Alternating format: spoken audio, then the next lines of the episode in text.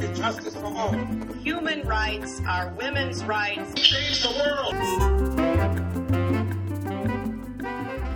Welcome to Global Dispatches, a podcast about foreign policy and world affairs. I'm your host, Mark Leon Goldberg, editor of UN Dispatch, and in this show we discuss topical global issues, and I have conversations with foreign policy thought leaders who discuss their life, career, and the big events that shape their worldview. Emma Sky was an Arabist working at the British Council in 2003 when the United Kingdom joined the US led invasion and occupation of Iraq. Though she strongly opposed the war, she opted to join the Coalition Provisional Authority, which administered Iraq after the fall of Saddam. Here's why. Well, the British government, this was in 2003, after the decision was taken to go to war, the British government sent an email round asking people to volunteer to go and administer the country for three months before we handed it back to the Iraqis. And I thought this is a great opportunity for me to go out, to apologize to all the Iraqis for the war, and to help them rebuild their country. She served as the top civilian coalition official in the oil rich and ethnically diverse province of Kirkuk, and later returned to Iraq as the top civilian advisor to General Ray Odierno as they managed what's now known as the Sunni Awakening. She tells stories from these experiences in the episode you are about to hear. She also has them down in her new memoir called The Unraveling. Sky had an unusual upbringing. She was raised by a single mom who worked at an all boys school, so young Emma Sky's formative years very much included being the only girl in the room, and she discusses how that experience affected her later on in life. We kick off with a discussion about the current state of affairs in Iraq and Syria before pivoting to a longer conversation about her life and career, which includes a long stint in Israel at the height of the peace process in the 1990s and its later unraveling. This was a great episode. Thank you all for listening. As always, you can get in touch with me at globaldispatchespodcast.com. And now here is my conversation with Emma Sky. Looking for a trustworthy podcast to bring you unfiltered viewpoints and experiences on global health? Tune into Global Health Matters, the podcast that connects silos and amplifies diverse voices to give you a holistic picture. Each month, Dr. Garry Aslanyan from the World Health Organization hosts discussions with guests spanning former ministers of health, award winning journalists and authors, and frontline public health workers. Join listeners from across 180 countries for an exciting season 4 launching in June. Global Health Matters is available on Apple Podcasts, Spotify, and YouTube. And the political outcome I mean, Iraq and Syria, they're two different cases, but they're very, very similar. So the issues are, you know, they're, they're there because of Sunnis feeling very disenfranchised. And in order to defeat the Islamic State, to defeat Daesh, we have to help set the conditions whereby Sunnis in Iraq and Syria turn against Daesh. And they're only going to do it when they see that Daesh is not going to win, that there are better alternatives, and that they're supported. So all of this requires them to see that at the end of this is going to be a political outcome where in Iraq you'd see genuine power sharing between all the different groups. And in Syria, you would see power sharing and the end of Assad's regime. I mean, Assad has mass murdered hundreds of thousands of people in Syria.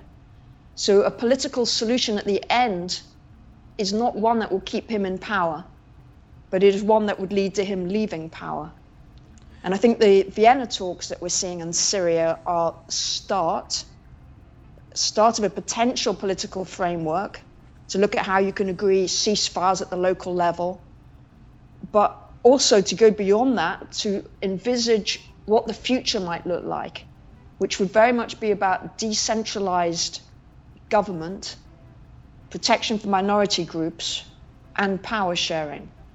So it's, it's hugely, hugely complex, and there's no point just having military action if there isn't an overall strategy. does seem, though, that the strategy that's being envisaged by the Vienna talks, that's being suggested by the Vienna talks, is almost to disaggregate the conflict between the um, the civil war against uh, the Assad regime and the ISIS conflict, and solve the uh, introduce some sort of political solution along the lines of what you just described uh, to the Syrian governance question uh, as a first measure, and then a second measure to go after and defeat ISIS.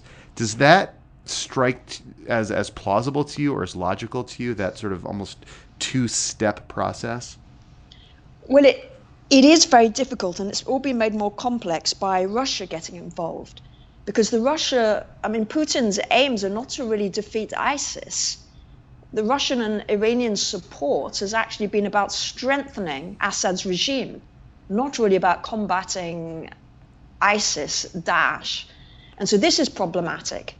Because in order to have progress made on the ground by local Sunnis against ISIS, they must feel that there's a future political game which they're involved in and which sees the removal of Assad. They must believe that because otherwise we're never going to get their support to actually bring about an end, not just militarily, but ideologically, to the Islamic State. Well, so then I guess it suggests to me, though, that the strategy is bound to fail. Then, if Russia is insisting on a, on bolstering Assad, and the players on the ground will only um, lay down their arms and join a political process if Assad's exit is a is is guaranteed through this political process, then it seems that the, the, there's just recipe for continued civil war. At one level, yes, but a counter to that is if Western countries get more heavily involved and not heavily involved supporting Russia and Iran, but heavily involved working with local forces on the ground to combat ISIS and then to balance, if you like, the Russian and Iranian support for Assad. Because it's the Russians and the Iranians who can bring Assad to the table. It's the Russians and the Iranians who, in the end, can persuade Assad to give up power. They're the ones with influence over him. But unless Western countries get more involved, then it will end up with Assad getting stronger, which is not the outcome which will lead to stability. It will just lead to increased instability. So I guess maybe this brings me back to my, my first question though. What then what does that increased involvement look like? I mean, if on the one hand you have Russian planes bombing rebel positions and strengthening the hand of, of Assad, what you know what does the mili- U.S. response or, or the British response to that look like? Like, what does more becoming more involved actually mean? Well, Daesh, its power and its appeal depends on its ability to endure and expand. And to be able to stop it enduring and expanding is critical. Air power at one level prevents the expansion. It also allows forces on the ground to make gains. But at the moment, those forces on the ground tend primarily to be Kurdish forces inside Iraq. Inside Syria, you've got Kurdish forces and you've got some different Arab forces, but not enough Arab forces. So more effort needs to be done with Western special forces on the ground, working with local Arab groups, local Sunni Arab groups, to get them to turn against Daesh and to support them to do that. Um, how would you predict um, the, the the Vienna process or, or, resolves itself or proceeds over the next several months? Like, what what do you see happening here? I expect it'll be one step forward, one step back. It is going to be difficult, and that's why important that the U.S. really leads. The U.S. has the power to convene, has the power to, or has the influence to get others alongside I mustn't just think this is just about Daesh because this is so much broader. Daesh is a symptom of the breakdown of politics in the region.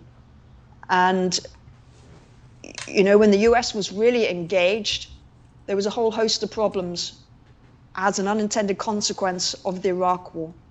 And then when the US disengaged, a whole other host of problems arose because other non state actors and hostile states started to fill that power vacuum.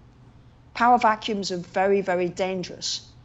So we can only hope that the Vienna talks are part of a process that leads to greater stability, greater balance of power in the region. That, you know, the Iraq War, more than anything, has triggered off this geopolitical struggle between Iran on the one hand and Saudi and the Gulf countries and Turkey on the other, which has led them to support all these extreme actors in different countries, turning local grievances over poor governance into these regional proxy wars. And so this is all a result of Iran becoming stronger as an unintended consequence of the Iraq war. So the US and Western powers have to do much more to balance Iran and the other countries and to try to create some regional stability, regional security system that will prevent son of ISIS arising in the future. Um, so you just referenced uh, the idea or, or, or the, the, the process of the U.S. disengaging in Iraq in, in the you know late 2000s uh, as a you know pretext to the, the rise of, of ISIS in, in a way. And I know that this is to a certain extent the subject of your memoir and I called The Unraveling, which I recommend everyone check out. And I'll post a link to it on globaldispatchespodcast.com's homepage. Uh, but I would love to, to talk about you and where you came from. I mean, you have such a, a fascinating story. Uh, so, where were you born? I was born in London. To what family? What, what did your parents do? Um, well, I can't tell you much about my father, as I don't really know my father, because my father left when I was one month old. So he's not been a figure in my life. Um, my mother worked as a housekeeper for people.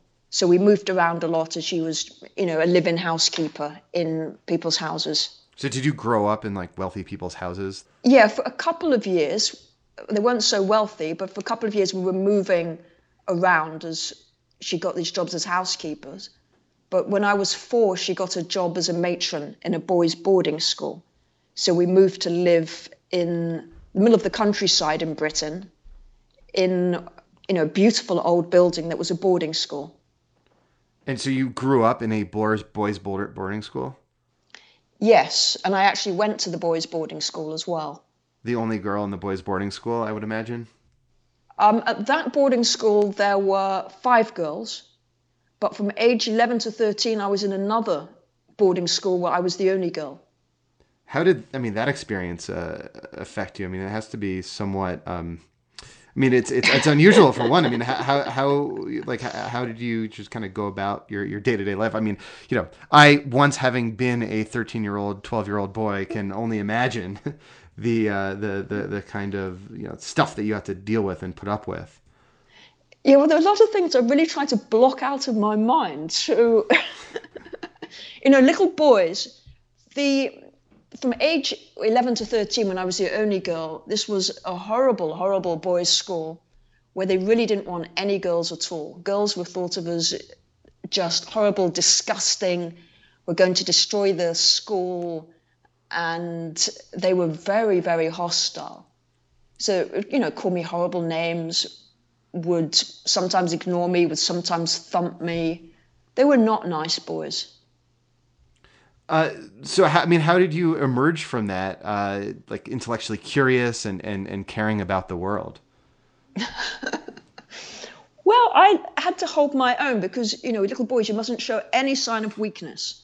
So I had to you know, be as good as them as sport. I had to thump them when they thumped me, and I had to be smarter than them in class. So they made me, I suppose, very competitive and also very resilient. And so, how or when did you do you, you went straight to, to university after uh, your experience in the sporting school? Well, no. Then from thirteen to eighteen, I went to another boarding school, which was mixed. Okay, a respite. yeah, so I started having my first female friends when I was 13. I'd never had any female friends before 13. So I, I guess growing up in this environment, what, um, like, how did you become curious about the world? How did you become curious about the Middle East? Like, where, where's the origin of, of your um, engagement in the Middle East, intellectually at least? Well, at one level, my father, who I never knew, um, was Jewish. So I knew that about him, but I didn't know anything else. And I had a year out before I went to university, and I went off to kibbutz in Israel. And it was on the kibbutz that I got really interested about the world. I mean, I, my job on the kibbutz was milking cows. So I'd get up each morning, round up the cows, milk them, and every evening I'd be spent around the campfire with young people from all over the world discussing, you know, world peace, meaning of life. And we used to listen a lot to this radio show called The Voice of Peace from somewhere in the Eastern Mediterranean. So it was a pirate ship. They used to play all this sort of 60s music, peace music all the time. I think hour after hour of no more war, no more bloodshed. And so it was the period on the kibbutz that really made me, I suppose, a humanist and made me think that, you know, what I want to do in my life is to help promote peace in the world. Uh, what year were you at the kibbutz? 87. Okay, so like ten years after, um, or, or the, the, the the the the latest sort of war in in the Middle East, the the the October War. Yeah. Um, was that like resonant on the kibbutz at that time? I mean, kibbutzes are generally kind of lefty places, left wing kind of places, you know, almost communist, or they are communist. They're they're like a manifestation Socialist, of communism. yeah. socialist, sure. Um, like like was like how did you relate? How did the kibbutz relate to like the politics of, of Israel at the large at the time? Well, the kibbutz seemed a very isolated world. So my whole experience of, or that my first experience of Israel was purely of life on kibbutz, which was like living in a remote village. So it didn't relate so much to the world around. I mean, there were some soldiers on the kibbutz. Some of them belonged to this group that did part-time military service and part-time kibbutz service. And these were very, very left-wing soldiers who would say, you know, we don't mind dying for our country, but we refuse to die in Lebanon because that war is um, not a just war. So there were lots of those sorts of discussions with young soldiers. The kibbutz also had, it was almost like a boarding school for um, young people from difficult homes. So a lot of those were from Middle Eastern backgrounds. So I got to meet, you know, Moroccan Jews, Algerian Jews, lots from Middle Eastern backgrounds. Uh, and so, when what did you do when you left the kibbutz? What was your what was your plan? Did you have like a plan in life at that point? I went to Oxford to do my degree. And while I was at Oxford, I decided, you know, I went to do classics, and I thought, no, I'm not going to do classics. The first Intifada broke out, and I thought, I'm going to study Middle East, and I'm just going to try and do whatever I can to try and help bring about peace in the Middle East. It's an ambitious pros, uh, you know, it's sort of sort of like an ambitious goal as a university student. You know, I'm Really? going to make peace in the Middle East. Or I wasn't going to make it, I was going to help. I was going to work to do, you know, work towards promoting peace. When you're a student, you're always thinking, you know, why was I born? What's my purpose in life? And for me, I thought, my purpose is to work towards peace. And so, did you start to study Arabic at the time?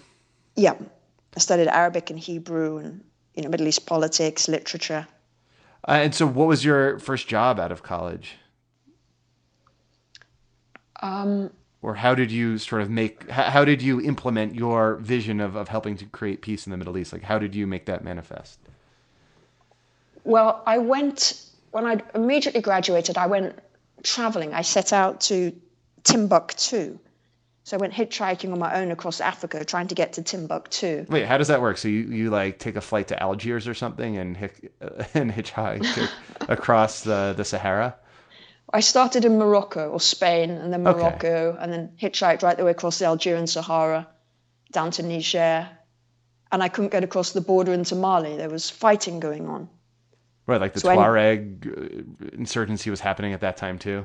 Yeah, so Yeah. all of this was happening. Um, I got to Benin and Nigeria. Anyway, so I never got to Timbuktu, but it, it was it was a long journey. It was a long trip, and the days before email and internet and anything like that.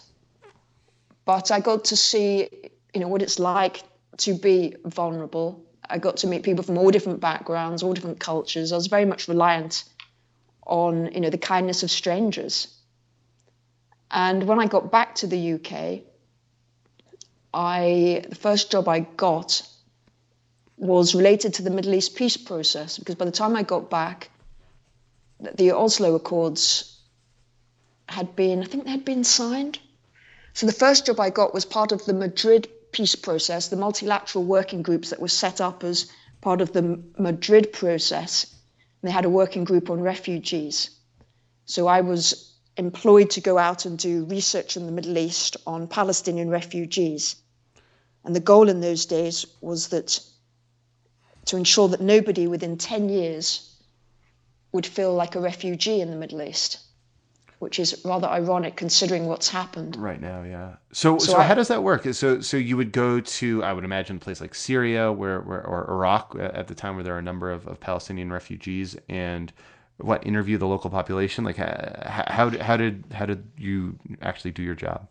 Yeah, so I was sent to Gaza, the West Bank, Jordan. So part of the work was going to the refugee camps to find out the aspirations of different refugees. What do they want from their future? What services do they have in their communities? What job opportunities? How integrated were they into the local societies? Um, and just provide baseline data, if you like, on what life was like for refugees. Uh, and that was then fed up into the the peace process. I guess um, at the time when you're doing this work, did you expect that there would be you know progress towards peace? I mean, looking back at it now, you know, Oslo seems like a sort of a futile enterprise. And and you know you, just referenced the, the fact that we're in the midst of the world's world's worst refugee crisis, largely stemming from refugee flows in the Middle East. Um, I guess how did you understand the historic significance of your work at the time? Well, back in the 90s, it really seemed that it was inevitable that there would be peace, that there would be two states for two peoples. And, you know, after I had finished my refugee work, I went over to live in Jerusalem. And this was at the time when Israel was handing over authorities in Gaza and the West Bank, was handing authorities over to the Palestinian Authority. And I went out there, I was managing projects on behalf of the British government to help build up the capacity of the Palestinian Authority to help prepare it for statehood. So we did training for civil servants and sort of helped introduce systems into the ministries to manage human resource human resources. And it really seemed inevitable that this was going to lead to two states. When I was in Jericho when Yasser Arafat came back, I was on the peace demonstration in Tel Aviv the night that Rabin was assassinated. But it, up until that moment, I really thought there were going to be two states. That moment was, you know, the most devastating moment. And so that the, the assassination of Rabin at the time, you thought, you know, he was a singular individual in Israeli history, and you know his assassination meant the end of the peace process. At that moment, I didn't know that it would mean the end of the peace process as such, but it just seemed so devastating because his leadership had been critical to getting Israelis to believe that two states was possible. So during the you know the beginning of the 90s, there was a big swing in public opinion, and a large number of people really believed that peace was possible, that it was going to happen. It was going to be hard. I mean, that demonstration, the peace demonstration where he was assassinated, was a public show of support for his policies. And you were there. You were at that specific demonstration. Yes, I had come in from Jerusalem. Did you? I'd gone to Tel Aviv for that demonstration. did you witness the assassination? No, I mean the assassination was you know, the concert ended. Well, I mean the demonstration ended. There was lots of singing, and then we got on the buses to go home. And Rabin went behind towards his car, and that's where it happened. We didn't hear about it until you know on the bus on the way back. They had it on the radio, on the news. What were people like? How were people processing that on on that bus?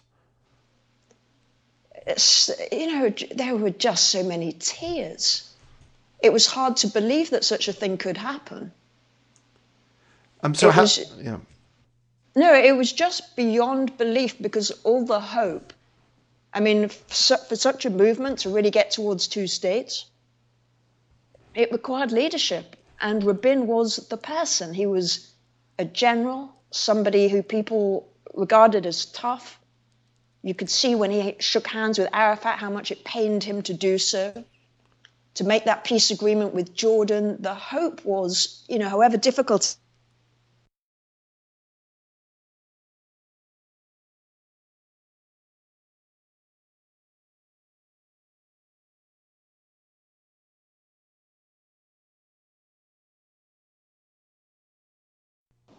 Oh, hello. I, Sorry, sorry, I think you maybe put me on hold by accident. I think I did.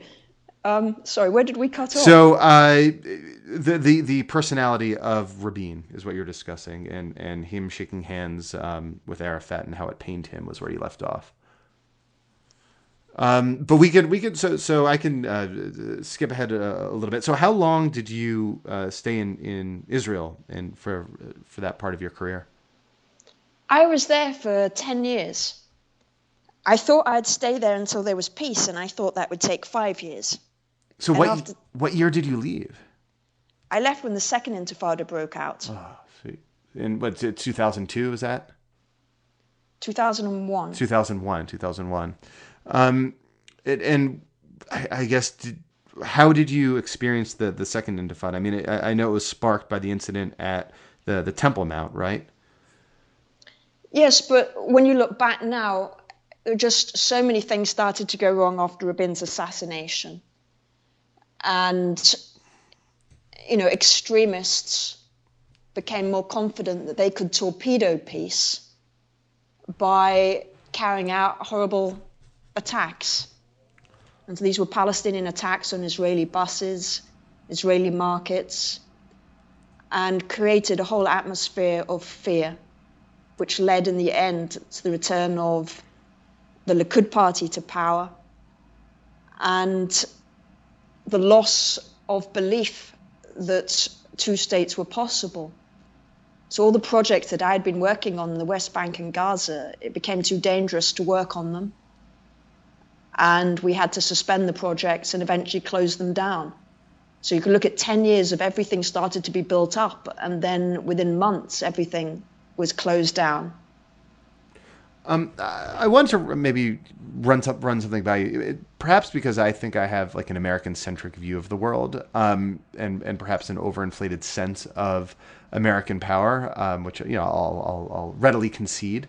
Um it- I guess it seems to me that you know, absent a domestic shift here in the United States in politics towards the Middle East and politics on Israel, it doesn't seem to me that there's going to be that kind of external pressure to compel the sides to peace. Principally uh, Netanyahu. Um, I, guess do you see that connection as as as apparent, or are there other forces that might you know, absent any you know marvelous change in the domestic politics here in the U.S., compel Netanyahu and the Likud party to a more meaningful peace process? It's it's hard to see it at the moment. I think the politics here are so contested and the politics over there are so contested. It's hard to see ships aligning. But you just have to hope that new leaders come along with a strategic vision for the future. Because I think when you look at someone like Prime Minister Netanyahu at the moment, everything is tactics. It's tactics, it's not long term strategy. It is not about long term peace. And at the end of the day, how long is this sustainable for? The Jews are always going to be a very small minority in the Middle East. And the long term interests, you would think, come from peace with neighbors. And peace with neighbors requires justice for Palestinians, which requires a Palestinian state.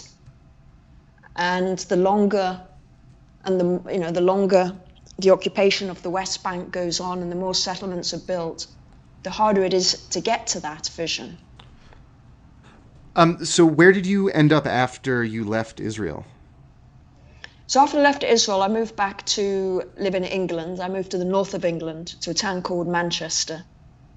And I was working for an organisation called the British Council, which is kind of the cultural wing of the British government. I'd been, I joined them when I was out in Jerusalem. I went back to work for them in the UK. So I was based there, but I had a global remit on promoting justice and good governance around the world. So I traveled to a dozen or so countries just like ma- managing uh, kind of good governance programs. Yes, I mean sometimes it would be on prison reform, sometimes violence against women, sometimes promoting access to justice for poor people. So doing lots of those sorts of initiatives. Um, so uh, when uh, you know, in, in, say 2002, when momentum was really building for uh, the invasion of Iraq here in the United States and also in, in you know among Tony Blair's government, uh, how were you experiencing the news? How, how did you, you know, there was almost like a war fervor fever here in the United States at the time. Um, I take it there was a bit less of so. I mean, I was actually at uh, I was I was studying at the LSE in 2002, so I know there was not actually a war fervor there. there was an uh, anti-war. There was an anti-war for, for uh, fervor there, and then I came back to finish my studies in the U.S. and I was like, oh my gosh, I've come back to a totally different country. Um, so, how did you experience that lead up to the war? Well, when I was a student at Oxford, which was the first Gulf War, I had been so against the war, I'd signed up as a human shield. That was for the first Gulf War. Wait, so, what does that even mean to sign up as a human shield? Well, I volunteered to be sent out somewhere in Iraq to just serve as a Western human shield to stop Western powers bombing different parts of Iraq. But wasn't that what Saddam was doing with Westerners who were like diplomats and caught up somehow in Iraq at the time? I yes, remember that term, the human shield, but I've never known someone to want to volunteer to. Yeah, they weren't volunteer ones. I met one of those in later life, and when I told him as a student I'd actually volunteered to be human shield, he thought I needed my head testing.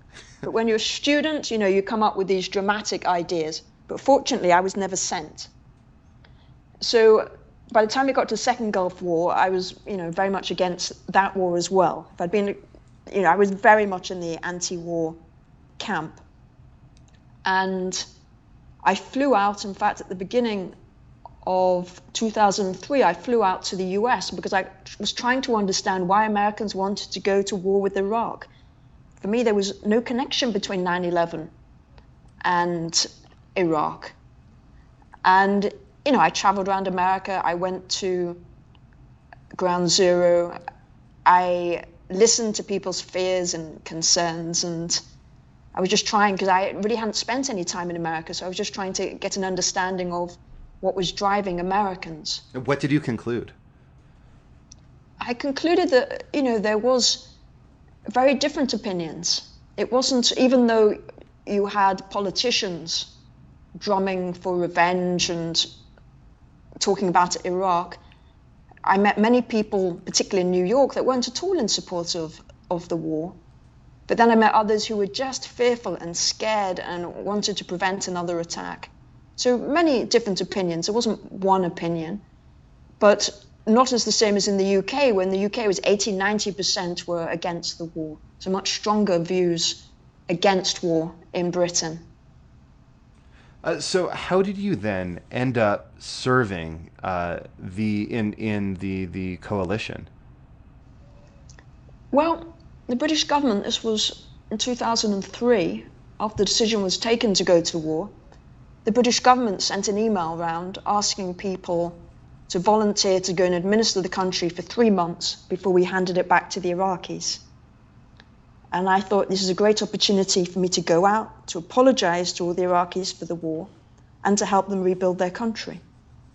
So that was how I came to be part of it. But before I left Britain, I didn't know what my job was going to be. I didn't receive a briefing. I just had one phone call from somebody in London, British government official in London, who said, get down to RAF Brize Norton, the Royal Air Force Base, jump on a military plane to Basra, and there you'll be met by somebody holding your sign with, with your name on it and taken to the nearest hotel. And so that was all I all I heard. And I thought, you know, the war's supposed to be ended. British government must know what they're doing. They just hadn't told me, and it would become clear on arrival. So I, I, suppose then you made like a moral decision that um, even though you were opposed to this war, you thought you had a certain set of expertise that could help the Iraqis get on their feet. Um, was the competing, perhaps moral or ethical question one that you considered, which I suppose is that by going to uh, Iraq and serving the British government, you're actually you know serving the cause of the occupation, or you're serving the cause of the military, or the cause of, of colonialism, or whatever you know the anti-war rhetoric was at the time.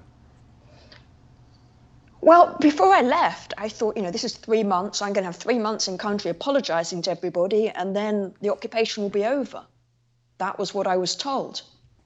But when I, you know, I got, I followed the instructions. I arrived, got on the military plane. I arrived in Basra, and there was nobody there to meet me, nobody holding a sign with my name on it. And it was clear that there was nobody expecting me. So I flew the next day up to, found another plane going to Baghdad. I got to Baghdad and then went to the Republican Palace, which was the headquarters of the Coalition Provisional Authority, and found that my name was on the list. So I was, you know, I was like, hello, I'm Emma from England, come to volunteer. And they said, oh, you know, that's great. And I spent a week in Baghdad, and they said, We've got enough people here, try, try the north.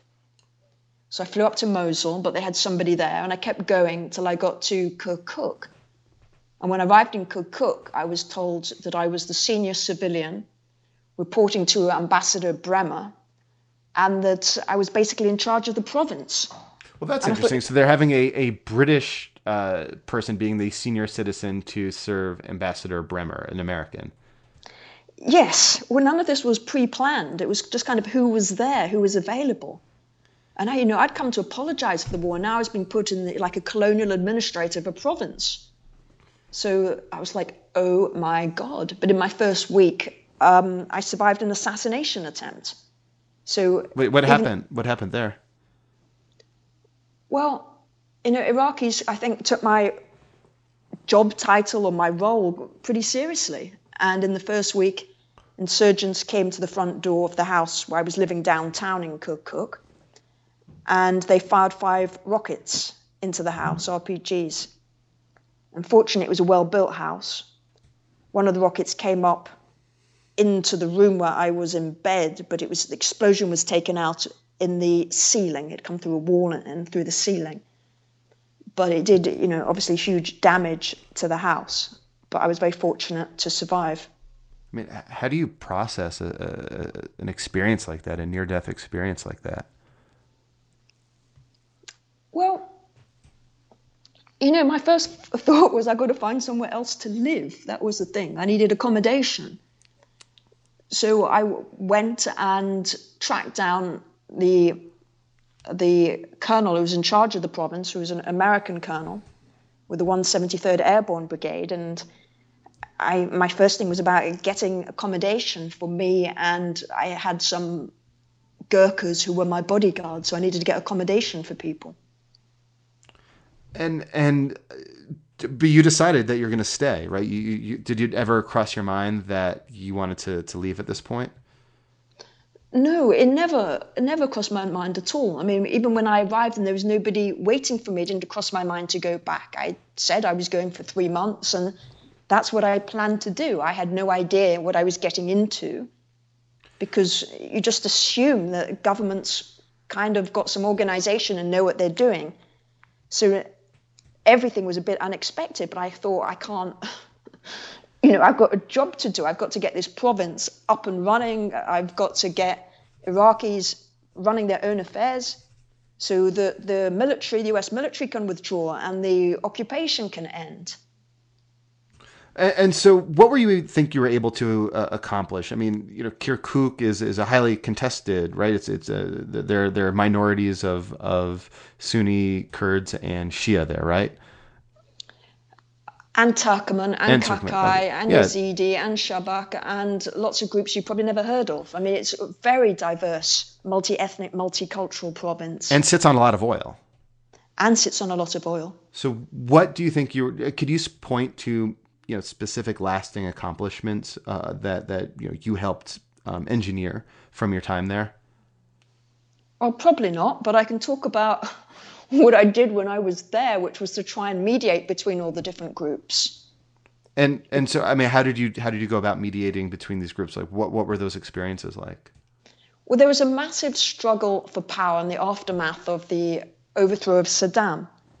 And in previous years, the Ba'ath Party had expelled Kurds from the province and brought in Arabs from the south to try and Arabize the province because it was, as you mentioned, it's got lots of oil, and the Kurds wanted to annex it to Kurdistan. And so, in the aftermath of the overthrow of the regime, the Kurds were returning to the province, expelling people who they didn't believe belonged to the province, and they were trying to annex the province to Kurdistan again.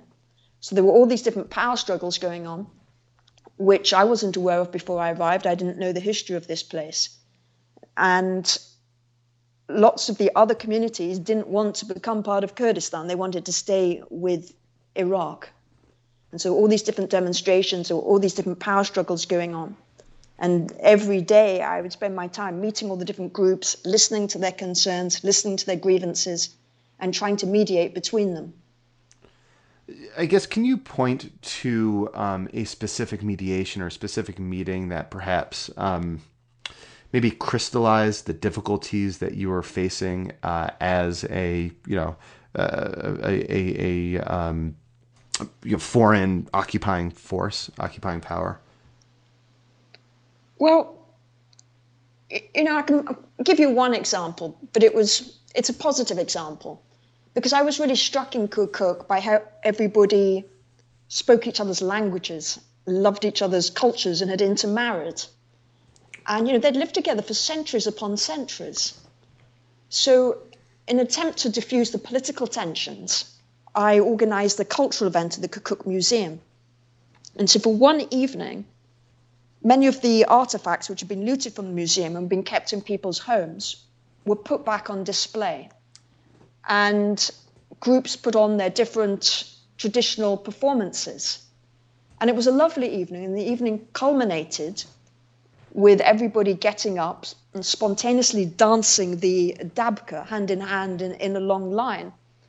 And you could see all these different peoples all dancing together and one of the politicians grabbed the microphone and said, You know, this is Kirkuk, this is who we are.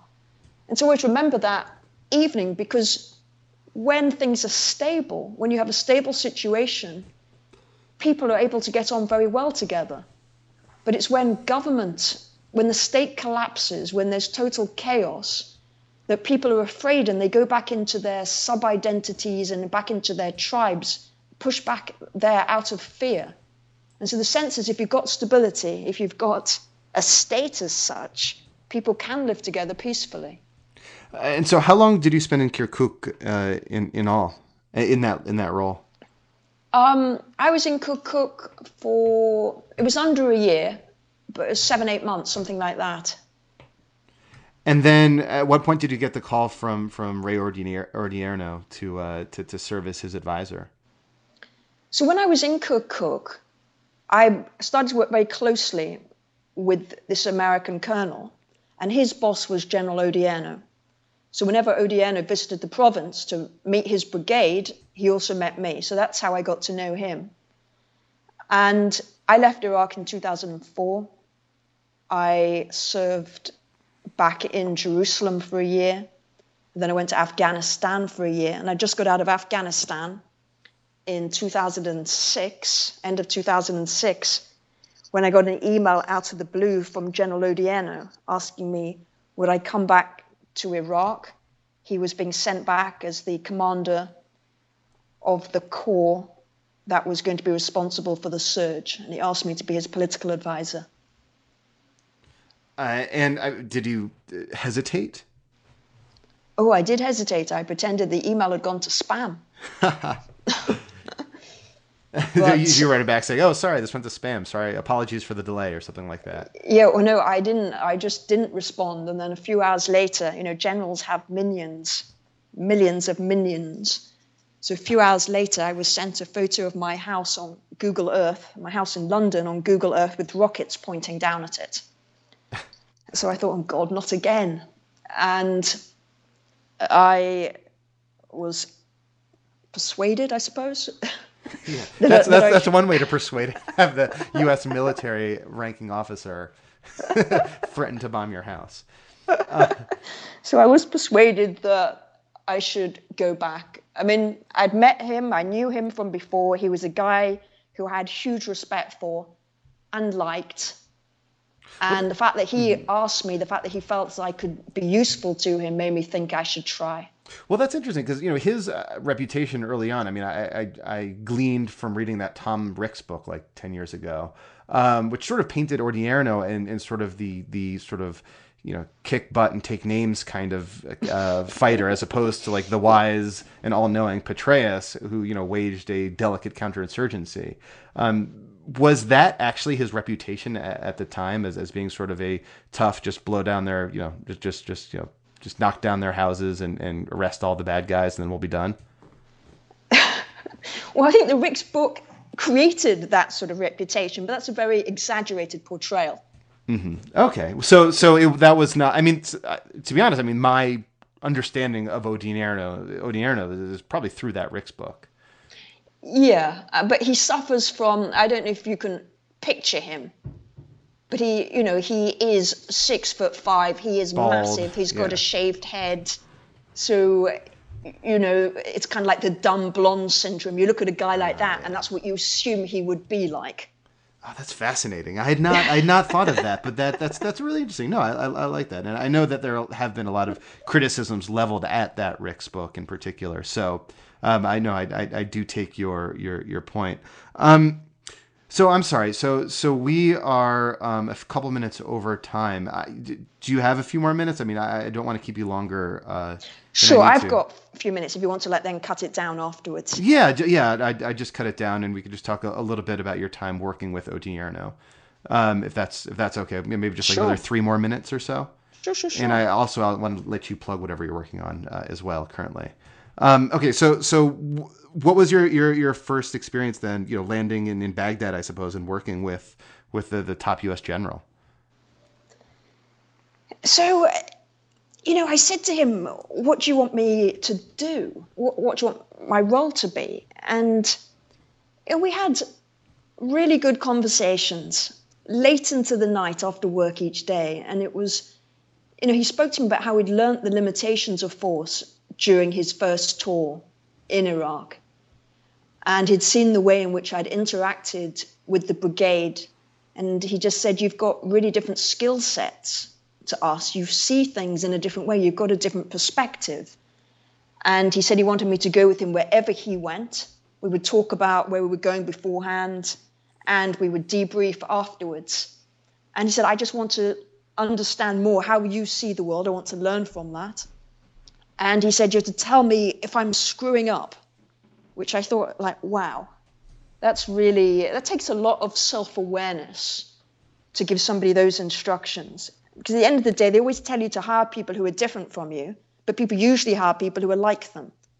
And you don't get two people who are more different than me and General Odierno. We're very, very different people. We haven't got anything in common, and our lives would never have intersected if it hadn't been for the Iraq War. And so, did you have that moment where you you know you told him you know you're flat out wrong, you need to change? Well, in private, but not in public. No, we had really good discussions, really, really good discussions. And I learnt massively from him. What perspective do you think he was referring to when he said that you have this different perspective? I mean, what what was your perspective at the time, uh, and how did you, uh, I guess, just go about your your, your day-to-day business at, at, at that time? I guess which was Iraq at that point was probably in the midst of, of its civil war. Yeah, Iraq was in the depths of, I mean, it really was on the abyss. And I mean, the way General Odierno describes it is, you know, he said, I helped him with the why. The army always looks at the what, you know, things are blowing up, that's what's happening. Well, I would always want to know why. What are the drivers of instability? Why are people doing these things? Why do people use violence? You know, it's, it's those questions. Because there's always trying to if you try and if you can find out why people are using violence, you might be able to, you know, reach a solution or persuade them not to use violence. And this led to that whole process where we had outreach to insurgent groups. We started separating those who were reconcilable from those who were irreconcilable. So it was all part of that process of changing the mindset of the military and doing deals with people who had previously been fighting us. Yeah, what we refer to now as the Sunni awakening, right? Yeah. Um, so maybe my, my, my, last question about this episode, um, maybe it's, it's it's a bit personal, so you know, feel free not to answer it if you don't if you don't like. But you know, you're you're a woman operating in what has to be in a not just a male environment, but like a masculine environment um, you know, army everywhere, and and you know, the Iraqi culture, um, such as it is, is probably a little more male dominated than female dominated. Like, how did you navigate um, your your position as a woman and and get yourself in the meetings, get yourself heard? Were there any troubling or, or difficult moments that you faced? Well, you know, having grown up in an all boys environment, the military, in a way, was quite familiar to me. So I don't, you know, didn't think, gosh, I'm the only woman in the room because I was so used to being the only woman in the room. I found there were one or two females in the military who I came across who were fantastic, and we always looked out for each other. There were particularly strong women working in military intelligence. I think some of the smartest women in the army go into military intelligence. But I also had an unexpected ally on the Iraqi side who was the military advisor to the prime minister. And her name was Dr. Basma, and she wore hijab and heels. She was a rocket scientist, and she was his military advisor. And we recognized in each other kindred spirits. We both understood that the different groups in Iraq were competing for power and resources. And we thought the only way to end the violence is really through reconciliation, and that most groups could be brought into the process. It's only the really, ext- like the very, very extreme, the ones who want to collapse the state and bring about the caliphate, they're the only ones who can't. And so we helped bring our bosses, you know, the prime minister and the general, closer together and to agree on the way ahead. So. Do you still keep in touch with her? Yes, I do. What's she up to now? she is teaching at university in Baghdad. Um, so I, I, wanted to give you one last moment. So now you're at Yale. Uh, what are you doing at Yale, and, and, are there any projects that we can look forward to coming from from you in, in the near future? So I have been teaching Middle East politics and the New Iraq at Yale. I'm also the new director of the Yale World Fellows Program, which brings 16 extraordinary mid career people from around the world to Yale for four months. And I'm working, you know, with some students on projects to help Syrian refugees. So that's my life at the moment. I'm on book tour as well. So giving lots and lots of talks about my book and staying pretty busy. Um, excellent. Well, again, thank you so much for, for your time, for sharing your experience with me, so being so open with, with everyone. And I, again, recommend that everyone check out your book where they could read many of these stories. Oh, thank you very much. All right, thank you all for listening. I have some great episodes coming up this month, so stay tuned. Subscribe on iTunes if you have not already. Also, we have a free mobile app for those of you who want direct access to Global Dispatches podcast without having to go through any Apple products. As always, feel free to hit me up on Twitter at Mark L. Goldberg or send me an email via globaldispatchespodcast.com if you have any suggestions or comments or just want to let me know what's going on in your life. I will see you later. Bye.